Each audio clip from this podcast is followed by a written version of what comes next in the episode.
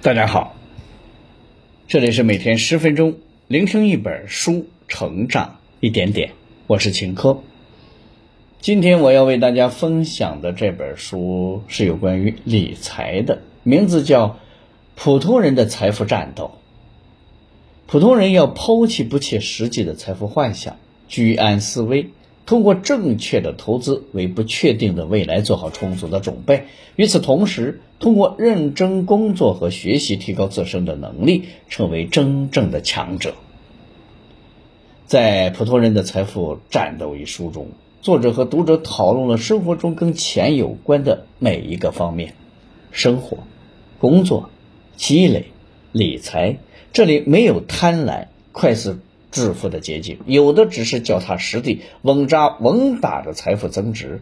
作者在书中不仅分享了如何找到适合自己的理财方式，如何降低理财风险的方法，还毫不避讳地坦诚自己在理财路上犯过的错误、犯过的傻、踩过的坑以及吃过的亏，带你完美的避开理财的陷阱。本书的作者曾鹏宇曾任北京青年报的执行主编。亚马逊数字内容的高级经理，北京小马奔腾影视集团的新媒体公司的副总经理，小马奔腾演艺经纪公司的总经理，智美体育集团的新闻发言人等职务。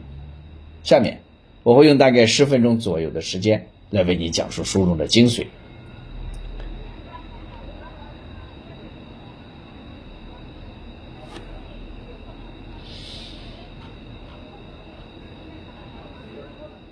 这几天喝茶的时候，老张问了一个问题：说起财富，你会联想到什么词儿？老王第一个发言，他表示说到财富，他会想到财富梦想。他的财富梦想比较简单，每年的收益率和巴菲特差不多就行了。老松笑了：“你这不是财富梦想，你这是幻想。”老唐说：“说起财富，大家聊的比较多的都是物质财富。”这几十年来，我们老百姓的物质财富的增量是非常惊人的。以前我们四个人都是骑自行车的，现在都开上了私家车。再往后，可能大家就要开始更多的考虑精神财富了。毕竟，光有了物质财富，没有精神财富的生活不完整。老苏很认同老唐的观点，不过他更多的考虑财富泡沫的事情。和财富泡沫关联最紧密的是通货膨胀。老百姓最直观的感受就是东西涨价。老宋觉得，如果美国那边还是持续的量化宽松，财富的泡沫会越来越大。想想挺可怕的。见三人都发表了意见，老张表示，之所以会问这个问题，是因为这几天看到有本和财富有关的书。这本书最特别的地方是它的名字，书的名字是《普通人的财富战斗》。关于财富的书很多，不少书会以财富密集、财富增值作为主题，用战斗来形容和财富有关的事情还是很少见的。而且本书不仅仅是写给希望通过理财增加自己财富的人，还写给普通人的。言下之意，不管主观上想不想参与理财，但这场和财富的战斗，我们每个人都是参与者。老唐接着老张的话说道：“我觉得‘战斗’这个词儿很有深意。战斗不同于游戏，也不同于梦想和幻想。只要是战斗，就会有伤亡。财富战斗的战场上，伤亡的就是金钱。”老张表示：“老唐说的没错，普通人需要意识到，财富即使藏在床垫底下，也是会受损的。所以这本书大家有必要都看看。”接下来。我将从普通人正确的财富理念和普通人积累财富的途径这两个部分出发，带领大家了解一下普通人如何增加并捍卫自己的财富。在本文的最后，我们再来聊一聊为什么普通人的财富战斗之路都颇为坎坷。首先，我们进入第一个部分，先来聊一聊普通人正确的理财富理念。我们的财富战斗是从树立正确的财富理念开始。很多人受到各种营销文章的影响，满脑子都是不切实际的幻想，幻想拥有数不尽的财富，从而实现绝对的财务自由。与其把时间浪费在白日做梦上，为不同人生阶段制定切实可行的财务安排，可能更为实际。在我们单身阶段，对于每个月的可支配收入，我们可以使用三三制来实施财务安排。具体来说，就是百分之三十的钱用于金钱储蓄，百分之三十的钱用于投资，剩余的百分之三十用于日常开销，最后的百分之十用于固定的保险和健康开销。结婚有了孩子之后，我们需要对之前的财务安排进行调整。具体安排是这样的：百分之二十的钱用于现金储蓄，百分之二十的钱用于投资。百分之二十的钱建立孩子的教育基金，百分之三十的钱用于日常开销，剩下百分之十还是用于固定的保险和健康开销。有了可行的财务安排之后，我们需要使用极端思维来测试自己的财务健康情况。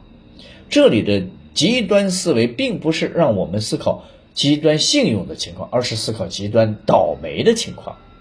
那如何思考呢？我们需要考虑以下几种场景，自己如何应对。第一种场景，大环境非常糟糕，然后夫妻二人都同时失业了，短时期内也很难找到相同薪资的工作，但是房贷、车贷以及孩子读书都需要钱，目前的财务现状能不能支撑这种变故？第二种场景，家中忽然有人得了重病，即使算上保险还要拿出几十万，这种情况下，目前的财务安排能不能扛得住？如果能够思考这些令自己不愉快的可能性，我们在消费的时候可能就会有所顾虑了，不再随性。第二个部分，让我们来看看普通人积累财富的途径。利用投资增加投资账户里的财富是普通人积累财富的主要途径。普通投资者在投资中最常犯的错误有三种，分别是赚快钱、快速回本以及证明自己的能力。先来说赚快钱，很多投资者熟悉七二法则。这个法则告诉我们，用七十二除以涨幅就是本金翻倍所需要的天数。有的人说，我的账户每天增加百分之一，那么两个半月账户就可以翻倍。还有人觉得这种赚钱的速度太慢，格局太小，一天只需要收获一个涨停，那么账户七天就可以翻倍了。再来说快速回本。带着赚快钱、七天账户翻倍思路的投资者，很容易就遭遇买入股票被套的情况。为了快速回本，投资者会投入更多的资金，采用越跌越买的操作方手法，希望很快快速回本。这种情况下，万一股票不幸退市，所有的投资款就会打水漂。最后一个错误是证明自己的能力。投资者之所以在股票被套住的时候，没有及时的止损，而是越跌越买，是出于证明自己能力的心理需求。普通投资者很难接受自己犯了错误的真相。止损虽然可以避免更多的本金损失，但是无疑就表示自己犯了错。相比认错，继续买入更容易接受。毕竟只要没卖出，还有涨回来的可能性。希望在投资市场大干一番。有所作为是投资者根本性的错误，而正确的做法是合理分配自己的资金，把资金投资于指数基金和债券，通过这种方式实现对抗通货膨胀、获得财富增值的目的。指数基金和债券的组合可以让投资者轻松应对各种市场情况，无论是牛市还是熊市，这个组合都可以获得理想的成绩。指数基金和债券的组合投资方式简单易行，不需要投入很多的时间和精力。普通人可以把节约下来的时间增加自己工作的能力，完成自我的成长，不断提高自己的收入，加速本金的积累，形成良性循环。读到这儿，这本书的内容我们已经了解的差不多了。下面我来为大家聊一聊普通人颇为坎坷的财富战斗历程。很多人都知道。半杯水的寓言故事，面对半杯水，悲观的人会说只剩下半杯水了；乐观的人则会说瞧，还有半杯水。我们从小被教育做一个乐观的人，要看到事情好的一面。如果总想着悲观的一面，人会活得非常累。我们对这样的说法深以为然。然而，正是这种乐观的想法，让我们在财富战斗中是屡屡受挫。比如说，袋子里有一百个球，九十九个红色，一个白色，我们摸了几次，能确保一定摸到白色的球呢？乐观的人会说一次就可以，学会概率的人会告诉你要摸一百次，因为从在前面九十九次都摸的是红球的情况，概率考虑的是最差的情况。要确保一件事情肯定发生，就完全不能考虑运气的成分。而我们普通人在财富战斗当中，更多需要使用的是概率知识，而不是乐观的人生态度。在财富战斗中，运用概率知识最典型的做法，自然就是居安思危。比如，在购房申请贷款的时候，我们大部分的人会想，按今天的收入，这个月供完全能够承受，几年后收入增加，这点月供就更轻松了。但这种思路是不对的。我们需要考虑的是，几年后万一失业，甚至死亡，家人会不会因为无力承担月供而流离失所？再比如，买一只股票的时候，考虑的不应该是明天涨停，而是如果后面几天股票连续跌停怎么办？有人会说，这么小谁还买房子？谁还炒股票呀？的确，居安思危，考虑最极端恶劣的情况，让人感觉很不舒服，而这恰恰也是财富战斗的难点所在。以上就是《普通人的财富战斗》这本书的主要内容，希望大家通过。我们的解读了解到，普通人需要抛弃不切实际的财富梦，居安思危，为最糟糕的情况做好准备。从前的同时，不断的提升自己的能力，成为真正的强者。相反，如果大家把财富增值的过程视为度假，希望过程轻松，最好再有些刺激，最终收获大把的财富，那无疑是在做白日梦。